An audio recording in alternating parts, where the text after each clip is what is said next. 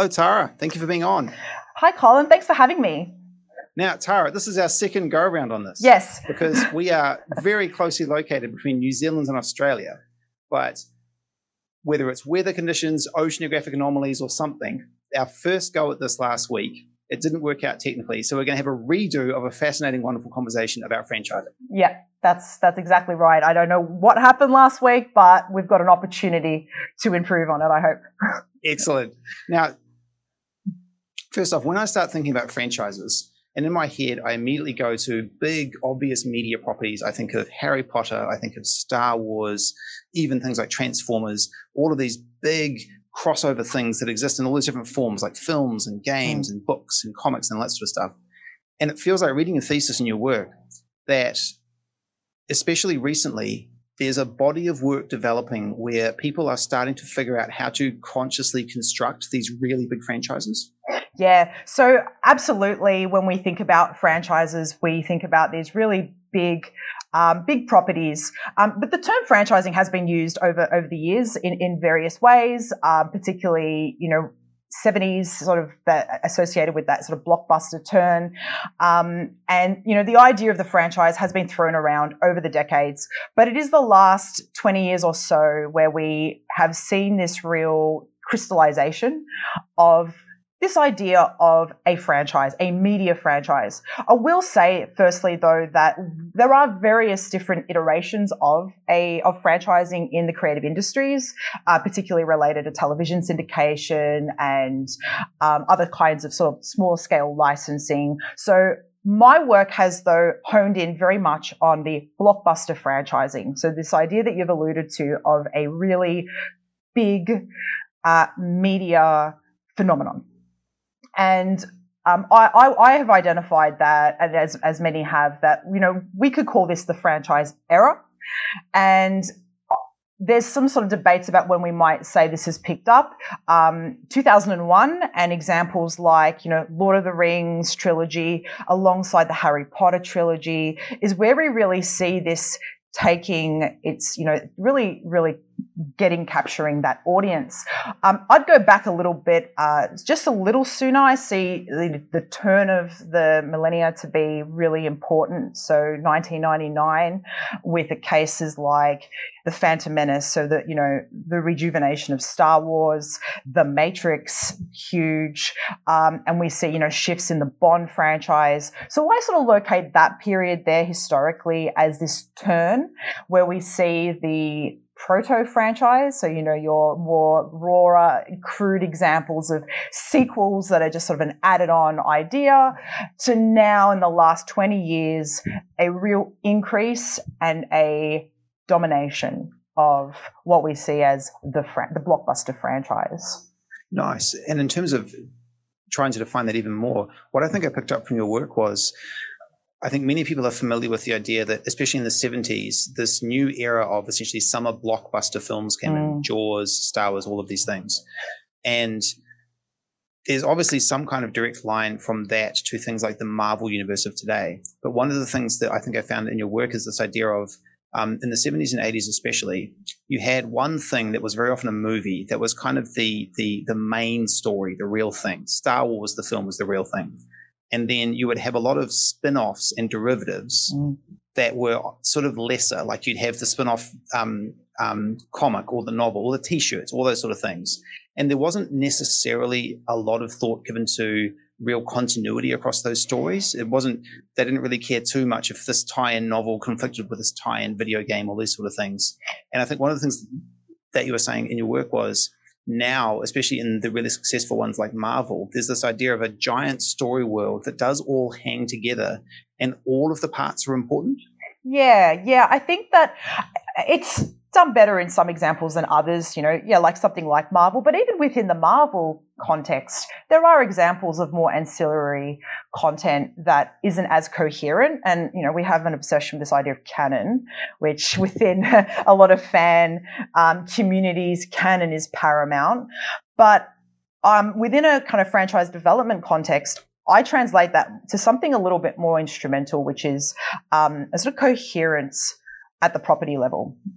And um, I don't necessarily think that canon is as important as some fan communities like it to be, but I think that the importance of canon to a fan community has a lot more to do with that community engagement and and those kinds of elements related to the encyclopedic, the trivia, those kinds of things.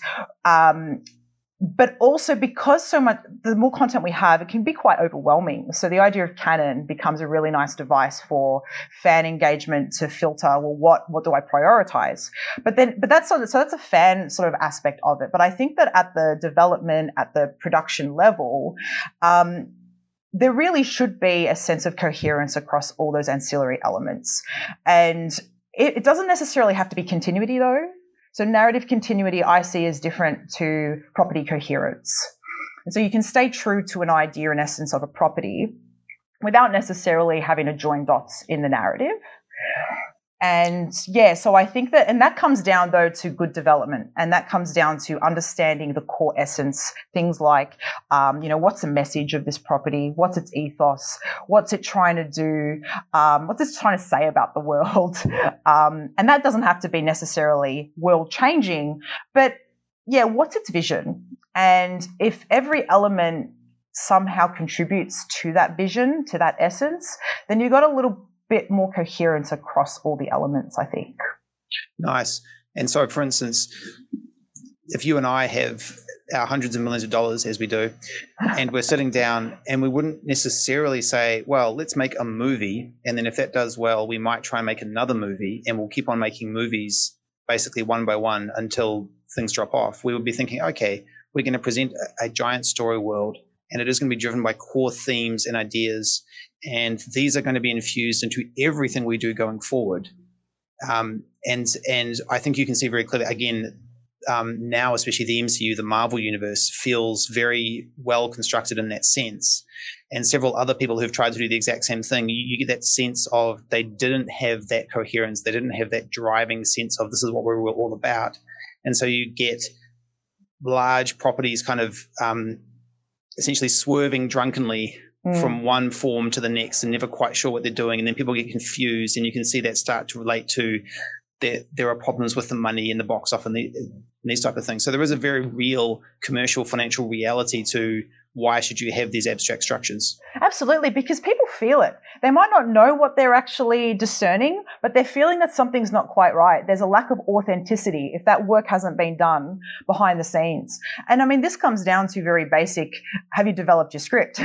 um, and, and with the franchise, development that I that stage that comes before your pre-production is is where all the juice is. It's where all the all the tapestry happens. So I see it as um, if that work hasn't been done, it's going to be felt in the product. And though I think when you say the question of, you know, just thinking about a movie and then another movie. So if we take an example like the Marvel Cinematic Universe, Marvel Studios has talked about when we started with Iron Man, we just set about making one great movie. But that great movie must have had some kind of world developed behind it for that to take off in the way it did. Uh, that wasn't an afterthought. And part of that is the comics provided a really rich yeah. basis for R&D. Uh, and that's not an insult to comics at all. I think comics offer such a amazing, um, rich way to explore creative ideas. Um, but obviously it's it's valid in its own right as well because another aspect of I think what you're saying and asking about here is sometimes a movie might not be the best way to tell a particular aspect of a story world. So if you've got an idea, and so it really has to start with a concept. You get a concept, you enrich the concept, then you make a plan for what are the best iterations, the best platforms to introduce the world to my concept. It may be no. a blockbuster movie, or it may be a comic book, it may be a game, uh, it may be a podcast series. Um, so sometimes it's about saying, well, what does my story need and what is the best avenue? And for most studios, of course, that's a blockbuster movie because that's what's going to get all the, the eyeballs. Nice. Although, although um, um, very recently, these last few years, obviously you've seen um, the rise and rise and rise of video, video game franchises. Yeah. And I, I think the the classic example of this right now is probably Riot Games League of Legends, which as a video game is essentially a top down thing where you guide a group of people across a battlefield landscape. Um, and they translated that into a Netflix animated series called Arcane, mm. which has nothing to do with the gameplay of the game, but it's in the same world. And Arcane is an absolutely astonishing iteration of um, here is a full blooded story that people really resonate with that doesn't feel in any way like the TV version of a video game that might have happened a while ago. Um, as you're saying this, I was I was just thinking of there's a wonderful podcast called Old Gods of Appalachia, which is um, really intense audio stories set in this kind of horror filled version of um, these very dark mountains with a mining town that's taken over by an evil family. And you can absolutely imagine that um, one of the core things of that podcast is that literally the vocal delivery, the oral soundscape mm. of it is really compelling. But if I were to take that and turn it into a TV series or a comic, especially a comic, obviously, because the comic's not going to have um, yeah, probably any sound, you immediately start to think, okay, what's the strength of that delivery? What does a comic give me that an oral podcast doesn't? And especially, what does a game give me, which is fundamentally interactivity yeah. that a giant blockbuster film can't? It's, it's really interesting eh, trying to think about these kinds of architecture. Absolutely, absolutely. And I think that these questions are really important to thinking about a multi-platform development and production as well. Um, what does what does a medium offer that serves the story and that aspect of that story world. Um, and I think that it's a really interesting shift we're seeing with video gaming because obviously video gaming is offering uh, audiences, uh, players, something more that they're not feeling they're getting from other forms. So I think that that's a really interesting um, aspect to, to this to this conversation. And I think that the idea of we call it medium specificity within a context of you know media studies, and it's that idea of yeah, what does a medium what does a medium do? That's it doesn't it doesn't mean that you can't experiment with the different media platforms, but eh, you have to ask that question of why am I doing it on this medium? And and sometimes it might be simple as I've got budget constraints. Nice. So cool. If you've got budget constraints and you are a smaller, you know, small scale creator, you want to, you've got a great concept and you want to envision it as a bigger concept, um, it might mean that you have to go to those, you know, but you know, smaller budget platforms. Well, then you have to ask the questions of, okay, cool, but I can't just make this on a podcast, like use a podcast, but think of it as a blockbuster movie.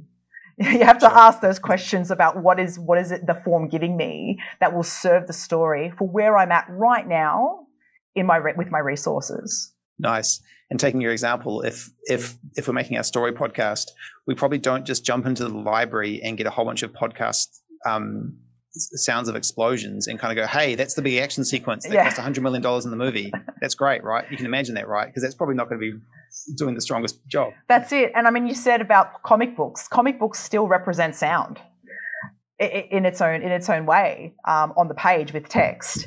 Fair. So then it's about asking, well, what kinds of sounds and what kinds of scenarios and what I'm depicting will work best in a panel um, nice. you know, with those kinds of things.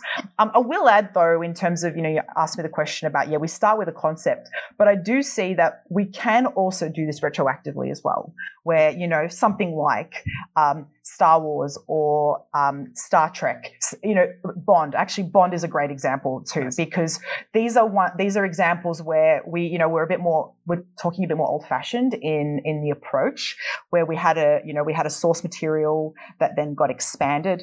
Um, context specific. Obviously, Star Wars is, you know, a movie uh, drawn inspiration from, you know, the breadth of cinema's history and genres. But in those examples, um, they offer a way to look at. Well, we start with a early example, and then we go, well, we want to turn this into a franchise. What do we do? And then so there we use the early iterations as a blueprint to retroactively enrich a property. So when I say that we start with a concept, we can also do this it, it, retroactively where we we build out a property and in the, in that way we use all the juice all the great creative um, materials to build build out the world that way So, Nice. Yeah. And I guess part of the advantage surely is that if you have something in any form like a movie that's already worked, it's already found an audience, Absolutely. you then do have a signal. You can go, this does work. Okay, why does it work? Rather than just kind of measure. Taking that example, um, um, so what's what's the core of Bond? What is James Bond, Tara? wow, what a question. if we were reverse engineering James Bond of, of, of, of all its history, what what drives Bond? the interesting thing about Bond is I, I- go to form as a really interesting um, way to approach the question because you're throwing me on the spot here. Sorry. I did not read my notes before on uh, how do we uh, identify the essence of Bond. But one of the interesting things with Bond is we associate, obviously, we've got the actors, right? We've got the changing of the guard over time. Um, so we associate now with the franchise, okay, we've accepted, similar to something like Doctor Who, we accept that part of this franchise involves changing of actors. So then we have a whole world of, you know, commentary around who will be the next Bond. That's actually a really part, important part of the infrastructure of Bond. Sure. Um, another aspect is historically, we have um, a type of series form with Bond in, in film where he's we don't have memory in the same way that Yeah. we have, you know, continuity in something like the MCU. So earlier I talked about you don't have to have continuity. This is an example of that, where Bond, you know, every every film is its own almost self-contained entity, and there are only some small examples in the Bond franchise where we have um, some a little bit of memory, um, little bit of continuation, and, and that being, you know, spoilers. Uh, you know, the, the death of Bond's wife at the end of On Her Majesty's Secret Service, and then we have, you know, a couple of little um, callbacks to that. Um, in other examples, um, you know, visiting um, her grave and things like that.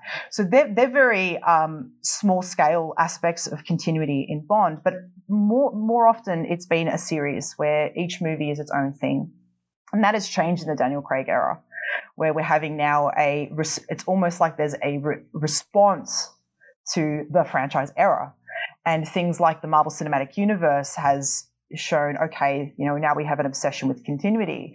So the james bond franchise in this daniel craig era has leaned more towards memory towards culmination towards a series structure that yeah continues across the series where you do have to watch previous installments so they're things that i think are really associated with the bond franchise over time um, but obviously, then there's the other aspects to do with, you know, national identity, um, you know, geopolitics. So there's the genre aspect. Yeah. And the other thing too, with something like Bond, so Bond is spy, but spy, the spy genre cannot be intellectually, uh, the intellectual property cannot be protected. A genre cannot be protected. So another reason why franchises have offered something a good opportunity for studios is IPs can be protected.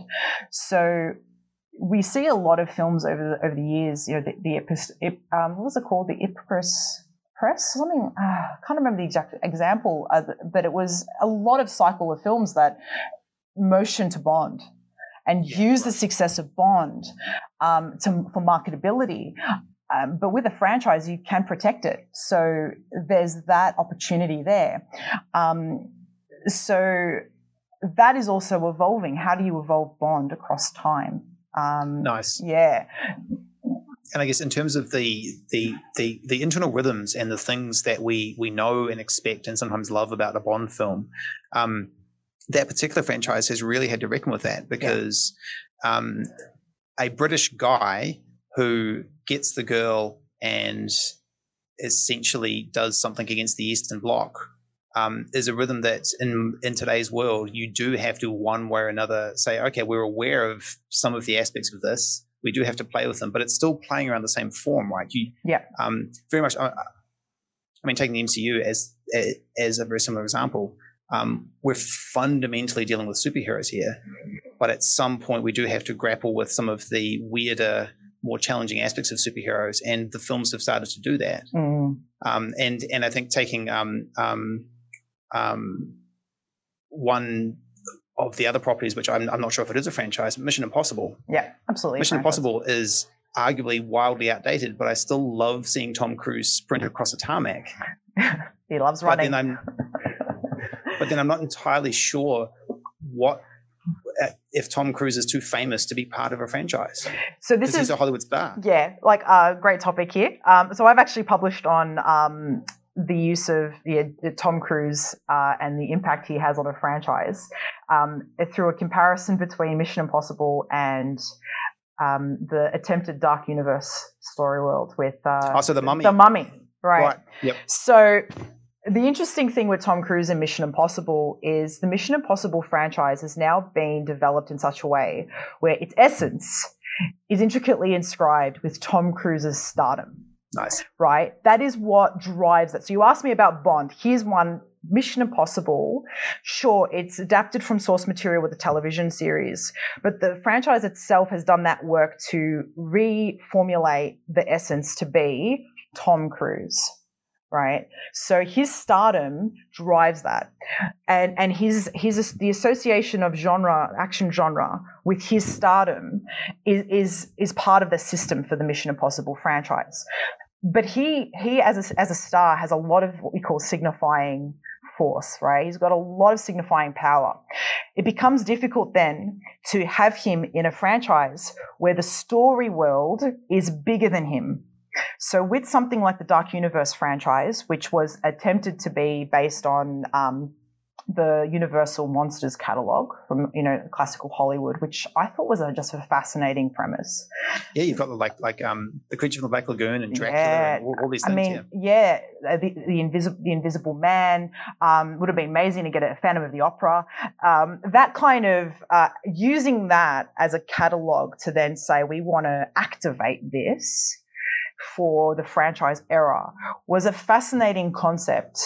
Its execution, unfortunately, was its downfall. I mean, there's many reasons why uh, you know its downfall, but one of them I've, I, I would suggest had to do with um, bringing in a star with so much signifying power as Tom Cruise. And so a lot of the marketing material did things like, you know, welcome to a new world of gods and monsters. You know, we had a deliberate building of, of, a, of a world in a similar vein to what, you know, what the MCU was- doing at that time. And then in the same marketing material in bigger font, starring Tom Tom Cruise. So how does that work, right? So we have then a clash. We have a clash of systems. We have stardom and franchising, and I think that we're stardom. Stardom is still really important in franchising, but the the star needs to serve the property, and so Mission Impossible works because the property is the star, whereas. It does, did, didn't work in, in, in the Dark Universe, in The Mummy. Um, also, another question, you know, tying back to what we were saying earlier, was The Mummy the best first iteration for this property? It's an interesting Yeah. question, isn't it? Especially Yeah. given the other film series that was still within reasonably short memory. Um, also, just as you're saying, with, with the the thing about star power, um, obviously Star Wars and Harry Potter, two two of the larger franchises, um, both began with the core cast of relatively unknown people. Mhm. You didn't get sort of Mark Hamill cross interference in the first Star Wars, where you're going, "That's Mark Hamill." You go, "No, that's Luke Skywalker." Yeah, yeah, that's right. That's right. And I mean, you can see an example now with Marvel Cinematic Universe is using examples like they're engaging really big stars, but they're not their main. They're not the main protagonists. Yeah, right. you know, and so they're cultivating their own stars in association with their um, their characters, whereas then they'll bring in bigger stars to fill in the kind of they're quite literally supporting, they're holding up, they're validating in some way, um, adding credibility and status. Um, you know, this idea of oh, you know. They're joining the MCU. They must. They must love us. You know, we must be a great place to work for if stars are coming coming to work with us. So there's that kind of cultural kind of status I think happening there. Um, but I think in other examples, you know, like we see examples like Ezra Miller, and you know what that's doing for DC, and a, you know Sure. a, a star, a you know they they can derail, they can. So there's where you need to do that work with your stars um, to to support. Make sure they're supporting, but also maybe support them if they need it. Because otherwise, if they go off the rails, they're going to send your whole property off the rails potentially.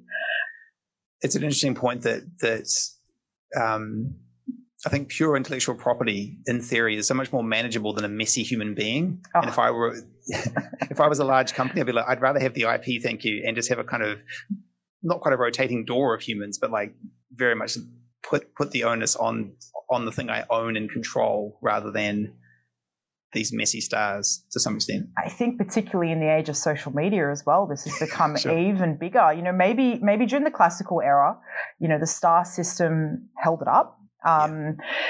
But how does that work in an era where everyday people can have direct contact with stars through social media and see their lives? And so that public and private uh, dichotomy sort of goes out of whack a little bit. Um, at least from you know how it worked earlier on in history. Um, so so where I see stars is I see stars in a similar way working in franchises to like directors as well, where they're they're they're serving the property in a way where they're adding they're either uh, you know drawing in an audience that likes and is familiar, um, but they're also adding differentiation because there's this sort of that that perception that franchise is everything same same you know everything's everything's identical it's repetition repetition. Um, there's a lot more differentiation in there than is often given credit um, and often often com- commentators who focus on the repetition are not people who are invested.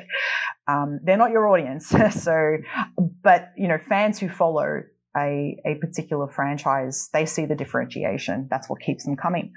Um, so stars can offer that, but also directors can offer that too. Nice. Yeah.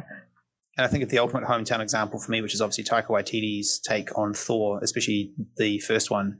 Um, it was it was very much within the Marvel universe, but vastly more entertaining in a different way than had been in there. So you had that real thing of this is absolutely one of our movies, but it's really cool in a different new way.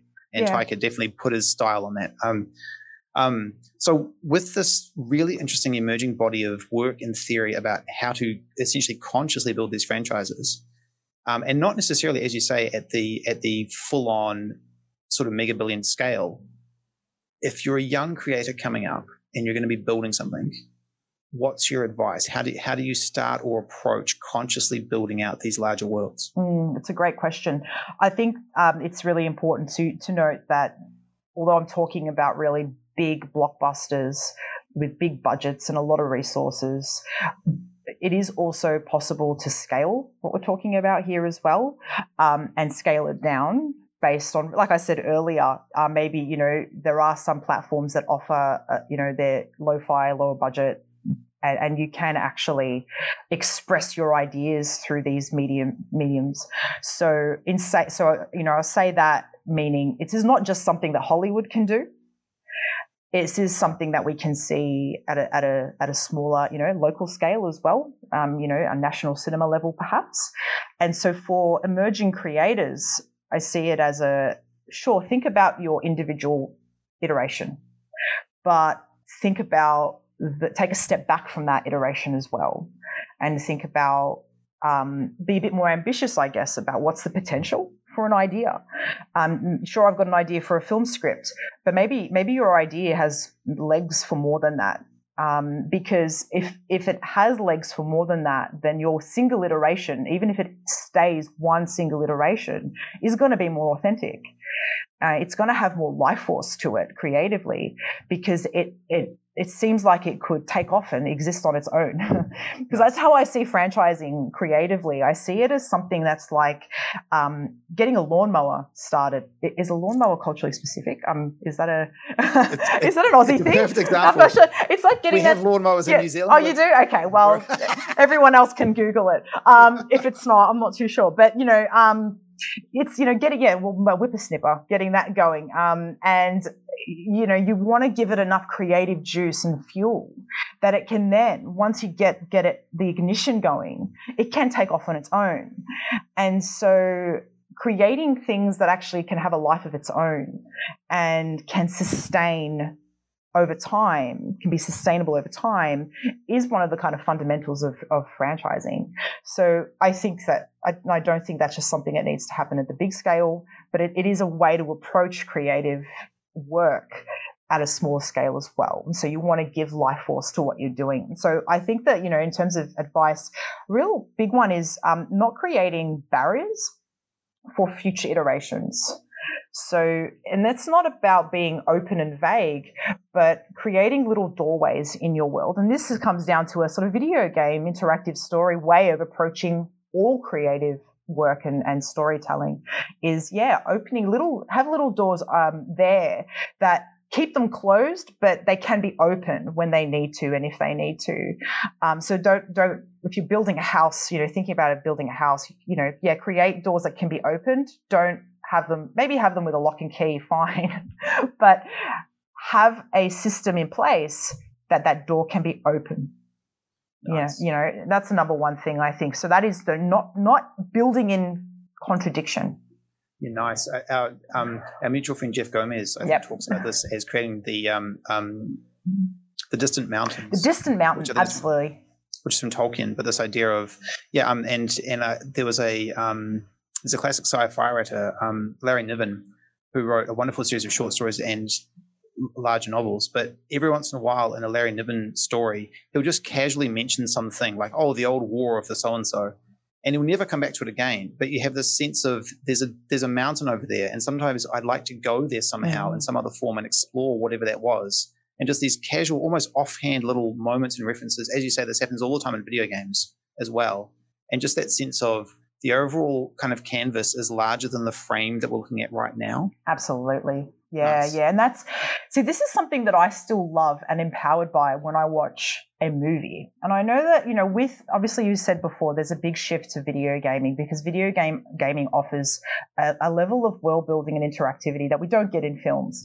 But something that I'm still absolutely love about cinema, and I'm particularly widescreen blockbuster at a cinema, that kind of idea that there is more beyond the frame that there is something that I'm not seeing that I can either imagine or the creators might show me down the line. Nice. And I love that kind of idea when I'm watching a movie. And so I, I just love the, the widescreen format because I love that idea that there is something potentially above that is just there, that is simultaneously there in my experience while I'm watching that I just can't see yet. Um, and so that that idea, and so I'll share one of my, you know, a real captivating moment for me for cinema was the binary sunset scene in Star Wars. Right. Right. Luke is looking out at the horizon of, you know, and he's he's thinking and he's imagining more. For me, that is my experience of watching any iteration of a franchise and it is always about that idea that somewhere over the horizon there is more. Will I get to see it one day? Um, and and so thinking about that and that, I mean that distant mountain, that's that distant mountain idea as well. Um, and so for me, as a both as a as a creator, um, but also as a you know a, a lover of of this kind of um, storytelling, that is what I feel empowered by. That idea of more. Nice and um, I'm also thinking at that exact same time there are there are a lot of um, taking the Star Wars example, there are a lot of sci-fi movies, especially from the 70s, which are the reverse. I'm thinking of Logan's Run, mm-hmm. which is a wonderful film that that um, but to me, there's not a strong sense of the distant mountains in Logan's Run. It's a very self-contained story that starts, begins, and ends in your kind of classical structure but somewhere there isn't a door and it's and it's hard to quantify and it's hard to say but i i watch logan's run and i go great story loved it it's done i don't go oh i wonder what's over those mm. mountains I think too often, uh, particularly within a sci-fi context, particularly the subgenre sci-fi of um, you know the dystopian, a lot of that, what's in that doorway, is more reflection on our own society. Sure. Um, and so maybe that doorway is more about it's closed because you know, it's we're, we're sort of being asked to be introspective on our own world. Um, and so this is a my my thing is Star Wars is not a sci-fi. yes. Yeah. so I for agree. me, for me, it's one of the things I'd be like, Star Wars is not a sci-fi. So because it's part of this idea of, I always say one of my biggest nightmares is that the ne- any future iteration of Star Wars will feature Earth. Yeah, sure for me, that is like that'll lose me completely because for me, if I want if I want a you know a world out in space, I'll watch Star Trek where I know yeah. that I've got Earth or you know any other kind of sci-fi that positions that moreness in relation to Earth. Um, so the idea of sci-fi reflecting on our own society, like Planet of the Apes, that is just like the ultimate one where it's like where the first the first movie, you know, where 1968, um, there's this distant planet, and then we end it on, oh no, it's our back door. Oh shit, what have we done? what have you done? Um, so that kind of that kind of internalization of the sci-fi, I think, is something that it's an interesting question for those open doorways. Um, nice. That I, I don't have an answer to right now, but oh yeah, enough. yeah. And, and, that's one of the things that, that, that, really interests me in terms of the the reality of creators out there who, one way or another, are pitching things in various forms, trying to get funding, trying to get things produced, and you do have that clash of forms, right? Especially as um, to me at least, in my experience, there's a strong difference, for instance, between what we'll call Hollywood pitching and then some aspects of national cinema pitching, mm-hmm. certainly in New Zealand and Australia. And sometimes you're being very explicitly told to present something that is closed, to, yeah. to, to say, I want a film, and it must be a film, and it must be about the most important day of someone's life, and it must be beginning, middle, and end, and that's all we want.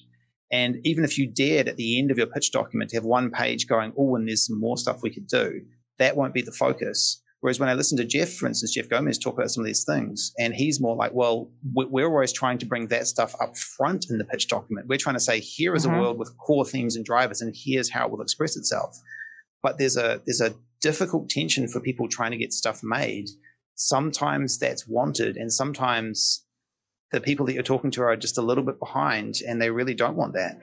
Absolutely, and you, and you get that irony too of saying, "Oh, we, we want something that's you know got potential to be a series," but then you you know frame it as a world and they're like oh wait what what do you mean? No that's no. Gosh no this isn't fantasy. I'm like that's not i'm not talking about. I don't have to be talking about fantasy. Um, so there's that conflation too of that idea of a bigger world and oh no but this isn't fantasy. We don't have the budget for fantasy. I'm like i'm not talking about that. Like you know so there, there's definitely that. And so i definitely see that too um, in a local context where we're thinking about the script and the screenplay. Yeah. and then you go well where's your where's the background? Where's your development? Where's the idea?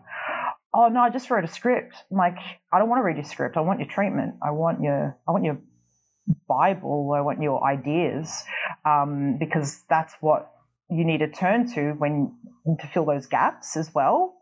Um, so yeah, I definitely I definitely see that as well, and I've I've struggled within a local context to find a find a way to relate to processes and practices done here because um, you know we have a couple of great examples in Australia of um, this sort of um, thing happening. So we've got the the Miss Fisher franchise, um, which is started off as Miss Fisher's um, murder mysteries, and now there's a new iteration, the Ms. Fisher's Modern Murder Mysteries, um, and there's some overseas iterations as well. And I do believe that is being kind of conceptualized a bit bigger than even though. And there's the film as well. We've got there's a feature film, Crypt of, Crypt of Tears. Um, so that's an example of that being sort of done. And then there's uh, the Cleverman story world. That was um, a it was actually New Zealand co-production, a superhero indigenous character, and that had two television series and a com- two uh, issues of comic book, um, and that hasn't continued. So we've seen some examples of this, but it almost seems like this failure to kind of like embrace it beyond those examples.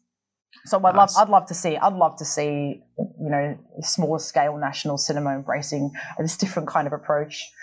Absolutely, and and to me, as you say, I I see no reason why you can't have complete franchises existing that are in perhaps comics and books and audio form and smaller movies and all these things like like not everyone is trying to make the Marvel Cinematic Universe, and it's not that you would just wholesale try and make that and make and then make a smaller version for Australia. But absolutely, like like if you're a creator coming up, why wouldn't you be thinking about all these different forms and all these different movements? And even um, I know right now within television, there's been a, a sharp shift in some quarters because Yellowstone Yes. It's obviously a very expensive American show, but um, um, it's actually driven by this single family who I think their defining characteristic would be true stubbornness hmm. and their and their their interactions with a classic Western landscape over the course of, of about 150 years. and you can build multiple TV shows across the overall architecture of this franchise, and they mm. are doing that. And they're very different shows, but they fit within the same universe. And so all of a sudden, you do have, in my experience, some TV people going, "Oh, maybe we need some of that Yellowstone stuff." Whereas before, trying to pitch things in that form, saying the first version will be this, but there's this whole skeleton behind it, you just get kicked out of the room. Yeah. So there's definitely potential. There's, there's, things bubbling away, is what I'm saying, Tara, but it's yeah, maybe yeah, not yeah. quite there in terms of being really accepted yet. Yeah, there's definitely great examples of taking off. And I think what happens though is then, you know, that kind of classic pitch, I want to do like they're doing. But if you don't actually understand the mechanism of what's working, you're not going to be able to do what they're doing. Um, so there's that kind of aspect too. Um, and then not realizing that I, see continuities with what we're talking about, but with you know more conventional and traditional. I don't think that what we're talking about is something that is so strikingly new, um, but it is about that awareness that I do need to shift a little bit in my thinking. I need to shift, as you said, I need to shift from the conclude the concluding provocation should be my starting point. Nice. You know, so we're just we're working with what's already being done historically in in production, in creativity, but we're we're just reconceptualizing it a little bit and we're reformulating a little bit. Um, and we're doing that in response to new affordances we have with with technology, with platforms. Um, but we're still the essence is sort of still there in terms of what what we're doing. Um, an example I'm I'm working on at the moment is so. I was involved with um, consulting on a project called Underworld Wrestling in, in Australia. It's a live production, uh, a live event um, that at the time was shown on Amazon Prime. It was one season. It was a high concept idea that had a had a story world behind it, um, and it was this um, idea that a um, underground fight club um, has now had now gone public because a you know, sort of new sinister villain had taken over, um, and so you know that was one season, and we worked on potentially turning that into season two and. Uh, uh, increasing the scriptedness of it because obviously pro wrestling storytelling fits within really falls within this crack between scripted and non-scripted um, but COVID happened and a whole bunch of different, you know, realization that Australia's regulation around um, protecting wrestling and, and realizing a wrestling production, we don't have the same kind of infrastructure here as potentially America does. Um, so what ended up happening with that though was stories now being told in a comic book form. Nice. And so now that's awesome. what we're sort of working on and um, about to put out there and launch um, on Kickstarter next year. It's called Panda Magic, um, and so it's um, what happens when the um, pandemic meets magic.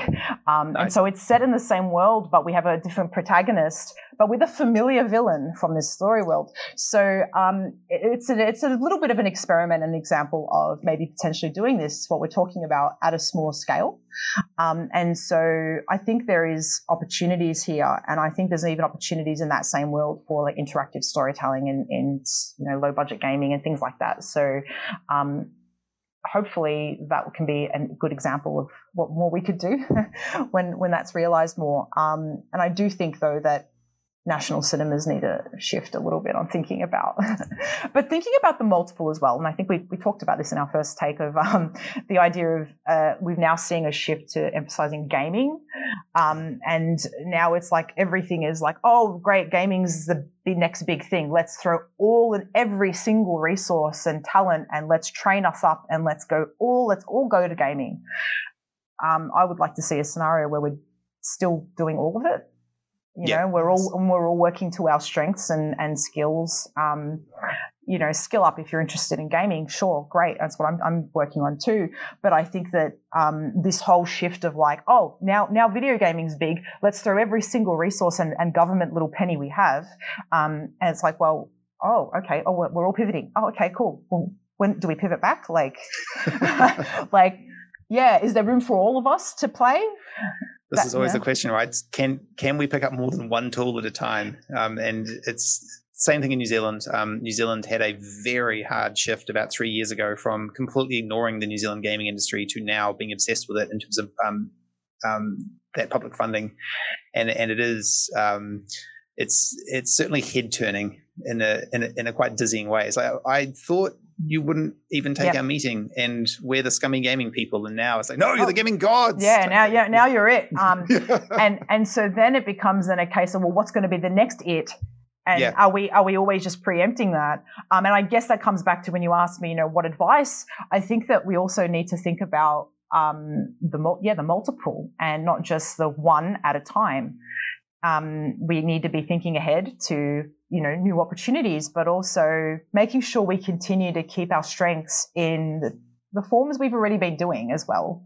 Nice. Um, and working in concert. That's what I, I, feel like we want to see. And I know I understand like small scale industries don't have as much resourcing, um, but it doesn't have to be done in big budget. Is essentially my main point there. No, absolutely. And and just that that core idea that I, that I think I hear in what you're saying of in the future there will be this fundamental core skill set which is essentially helping to architect story worlds that can then be expressed and enjoyed by people across a bunch of different forms. And that centralized thing will will be a identified skill set that will have a lot more infrastructure around it. And i definitely agree that on almost any scale literally from you have your first indie comic up right up to the hollywood franchise level that this is something that I think almost all creators really should be preparing for. Yeah, absolutely. Because at the at the fundamental level, like I say, this isn't this isn't drastically different from what creators should be doing anyway. You write a screenplay, but where you got notes, you've been you should be conceptualizing this bigger than what's on the paper, what's on the page. Um, and so if you haven't, then that's where a, a reader or an audience, you know, audience, a player will start to go, I'm not feeling there's depth to this. Sure. And yeah. so it, it always is useful to do that to do that groundwork, and um, and that's essentially what we're talking about here is just giving a little bit more attention to that work, to the, your planning, your outlines, all those kinds of aspects. Um, they can only be useful for, at the very least, which is really powerful, having authenticity in what you're doing.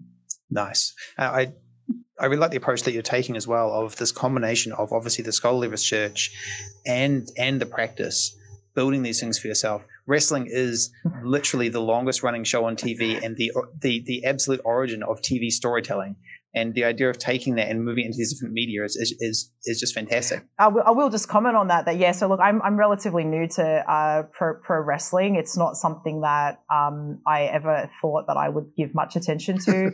um, but when I met my met my partner, he's a veteran of the local wrestling scene here in Australia, nice. and um, he introduced me to to it. And I, the moment I it all worked and clicked, and he gave me you know weeks of tutorials and training, and I got a crash course um, in it, and I it all clicked, and I just went, oh, this is something I should have been paying attention to.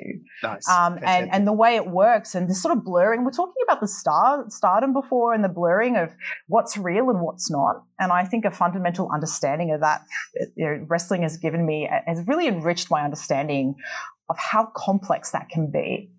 Um, and you have these archetypes in wrestling where you have the face and the heel, and they're not they're not your traditional protagonist and villain kind of scenarios either. They're very much a construct that is connected to what the audience wants. Um, and so, you know, I, I will watch watch wrestling and I'll say, oh, I don't like them, and he'll, he'll you're not meant to. They're the heel. I'm like, oh, right. I get it now. You know that that kind of experience. So um, it's really taught me a lot about storytelling um, and I, about I think audience interaction as well. Yeah. So I think, and that's just really enriched um, enriched what I what I do and how I think about franchising, about filmmaking, about storytelling, um, and it's it's a it's a it's a form that it isn't it's not in its heyday anymore. That might be changing, but I definitely think it offers us some real interesting mechanisms for thinking about storytelling as well. Absolutely. Every, everyone, in, in, in, in, my very humble opinion, should pay more attention to the history of pro wrestling if they're interested in story making.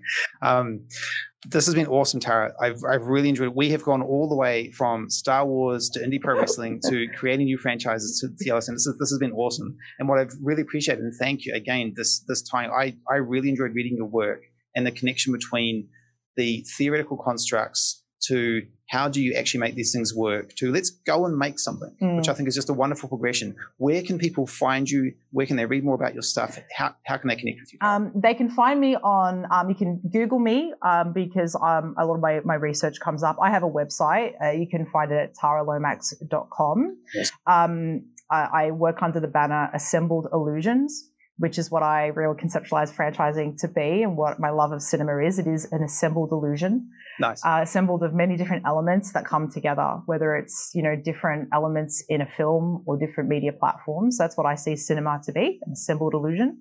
Um, so I really, I really, I work under that kind of banner with uh, all my research output goes in there and things I'm doing. You can also find me on uh, LinkedIn um, and uh, Twitter, uh, sort of my public kind of um, um, forums, like platforms. Um, so yeah, please, please engage with me there. I'm more than happy to talk to people about, you know, what their thoughts are on what we've been talking about. Um, yeah, thank you for having me. No worries, Tara Lomax. This has been great. Thank you. We are going to continue talking in our very strong Aussie Kiwi connection. Yeah, that is a podcast. Great job. thank you. Tempest Bay wouldn't be possible without the amazing support of everyone involved, including you. If you've enjoyed this podcast, please subscribe and consider leaving a review. This helps us out a lot. For more, please go to projecttempest.net for access to the videos, art, podcast, award winning stories, and much more. That's projecttempest.net. See you next time in Tempest Bay.